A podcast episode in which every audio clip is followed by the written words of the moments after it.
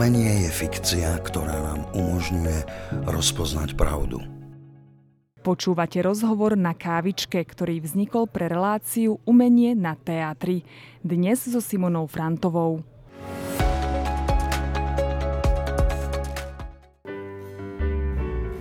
Ja nemám lásku v malíčku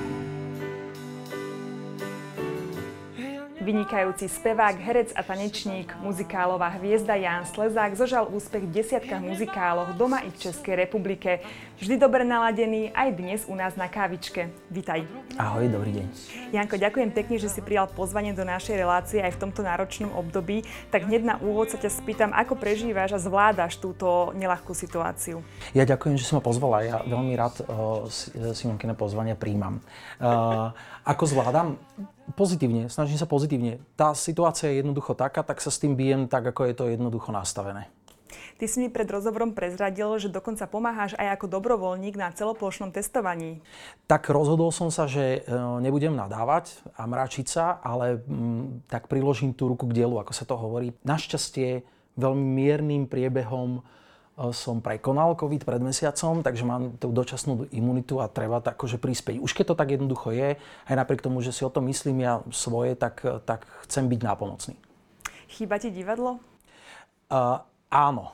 Teraz akože úplne musím priznať, že áno. Mám byť stručný, preto hovorím áno. Iba. si ma takto natrel teraz. Áno. Ty už si si takúto jednu e, pauzu od divadla dal, ale nevynútenú. Sám si sa rozhodol. Prečo? Prečo?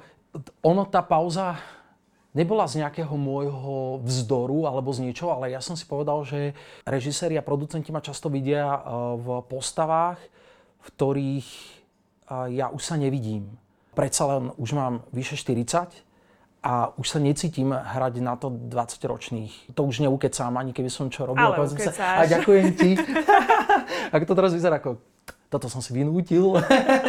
nie, nie, ale nie, ja tak akoby vnímam čím ďalej tým viac, že viem odhadnúť sám pred sebou, si obhajiť, kde je moje miesto a rozhodol som sa ísť po tej rovine môjho vlastného profesionálneho aj ľudského svedomia. Ty si mi spomínal, že si sa v tom čase, keď si teda uh, trošku si dal pauzu od divadla, viac venoval prírode. Čo konkrétne ťa nabíjalo energiou? Tak príroda je tak akoby súčasť mňa a ja sa cítim ako súčasť tej prírody, aj to tak vnímam, aj som taký trošku ekoterorista, čo sa týka tejto problematiky. A no, nabíja mňa šport, ma nabíja tou energiou životnou, nabíja ma práca s deckami, lebo eh, ja stále robím vedúceho na táboroch, eh, tuto sa v Malackách venujem. Ja sám som akoby trénovaný, ja nie som tréner ani asistent trénera, ale uh, atletiku robím. Ja sa v tom prostredí strašne dobre cítim aj medzi tými deckami, deckami aj v úvodzovkách, pretože ja hovorím deckám aj, aj tí, čo majú 20 rokov. Aj keď si teda povedal, že divadlo už nie je tvoja priorita, vrátil si sa predsa na divadelné dosky a presvedčil ťa kolega Patrik Vyskočil, ktorý režíroval predstavenie muzikálu Michal Sirano z predmestia a povedal, že nikoho iného si v hlavnej postave nevie predstaviť iba teba. Tak čo ťa presvedčilo, že si povedal áno, idem do toho? Toto Paťo povedal? Áno.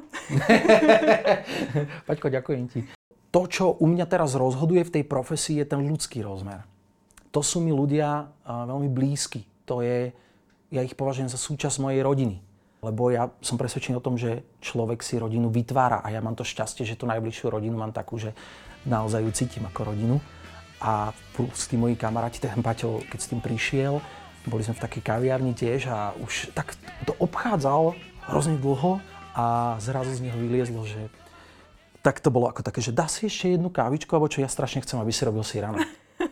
A on to tak spojil do jednej vety, že ja som zrazu nevedel, že čo sa to, čo sa ma to vôbec opýtal, vieš? Áno. Potom ma teda presvedčil a ja som mu povedal, že Paťko, idem do toho. OK, idem do toho, teším sa. A Paťko v tej kaviarni dal náhlas, že jo, má slezáka. A to bolo pre mňa akoby ten impuls toho, že dobre, keď má z toho takú radosť, tak mi strašne verí, tak to nemôže povedať nie. Ja nemám lásku tú, čo späť si môžeš ľahko zobrať hry, tak na to rýchlo zabudni. Ja nehrám dekým lacný set.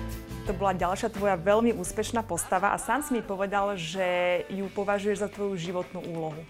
Zase sa vraciam k tomu, že je to aj tým, že aký tým ľudí okolo toho bol a mám ich viac, ale toto je jedna z mojich topiek. Mám aj Judáša z Jezusa, Janka Ďurovčíka. Mám aj Tybalta z Romea a Julie. Hamleta, ale činohru, nie muzikál, činohru s Janou Janikovou. Mám ich viac a tento Cyrano je taký akože... Neviem, proste som strašne rád, že ten, že ten Paťo s tým Davidkom mi takto uverili. Spomenul si Jana Ďurovčíka, ja som s ním telefonovala chvíľku pred našim rozhovorom a povedal mi, že ty by si vynikal aj na Broadway, a to bez randy. Toto povedal Janko? Áno. Ja ho ľúbim. ja mám Janka hrozne rád. To je, to je taký môj brat. To je dlhoročná cesta. Aj keď naše prvé stretnutie, to je na nejaký iný rozhovor, lebo mi zakázala rozprávať veľa. Aby ste vedeli, jak to tu chodí. Ak si to myslí, tak si to od Janka naozaj veľmi cením a Janko je najprísnejší na svojich ľudí a ja som jeden z tých, od ktorých očakáva to absolútne maximum a dáva nám to najavo, že to očakáva, ale on sa tiež správa v tom recipročne tiež tak. Mne si sa veľmi páčil v jeho muzikáli Na skle malované, kde si hral samozrejme hlavnú postavu Janošika. Ja dodnes mám z tohto tvojho výkonu asi najsilnejšiu emóciu. A to som zabudol pre Boha živého, toto som nemohol urobiť. Tak Janošik je tiež jedna z mojich topiek, akože ktoré mám to predstavenie hrozne rád. Na skle malované sa už nehrá, ale ty by si nám mohla aspoň trošku zaspievať kúsok tej ústrednej piesne. Nech máme radosť. S Bohom bude Boha líška. Áno. Ja som to vedel. A ja jej hovorím, ja teraz nemôžem nadávať. Ale môžem, ja jej hovorím, že lipová svinia. ale ja jej hovorím preto tak, lebo už keď Miško Dočolansky mi vlastne pr- predával symbolicky tú valašku, tak mi na tom javisku pošepkal, že to sa už nezbaví, že ti to jasné. a mal pravdu, ak to zrátam dohromady mimo koncepciu toho predstavenia alebo kontext toho predstavenia, som to spieval už vyše tisíckrát na 100%. Mm-hmm. Na 100%. Tak tisíc za jeden krát. Tak kúsok, áno. že vôbec nie som rozpievaný. S Bohom buď lipová liška žitia môjho verná družka na spojníckej vôli. S Bohom. Máš ešte nejakú nesplnenú postavu, nejaký nesplnený sen v rámci muzikálu? Profesíne? Uh, je. Konkrétne by to bol Lion King a to Simbu, dospelý Simba dokiaľ som v kondícii, tak si pohnite, lebo tam je maska a to je jedno aj, že budeme 50, ja budem do 100 v takejto kondícii. Ja som sa rozhodol, že až v stovke budem odpočívať tým, že budem chodiť na vysokohorské túry.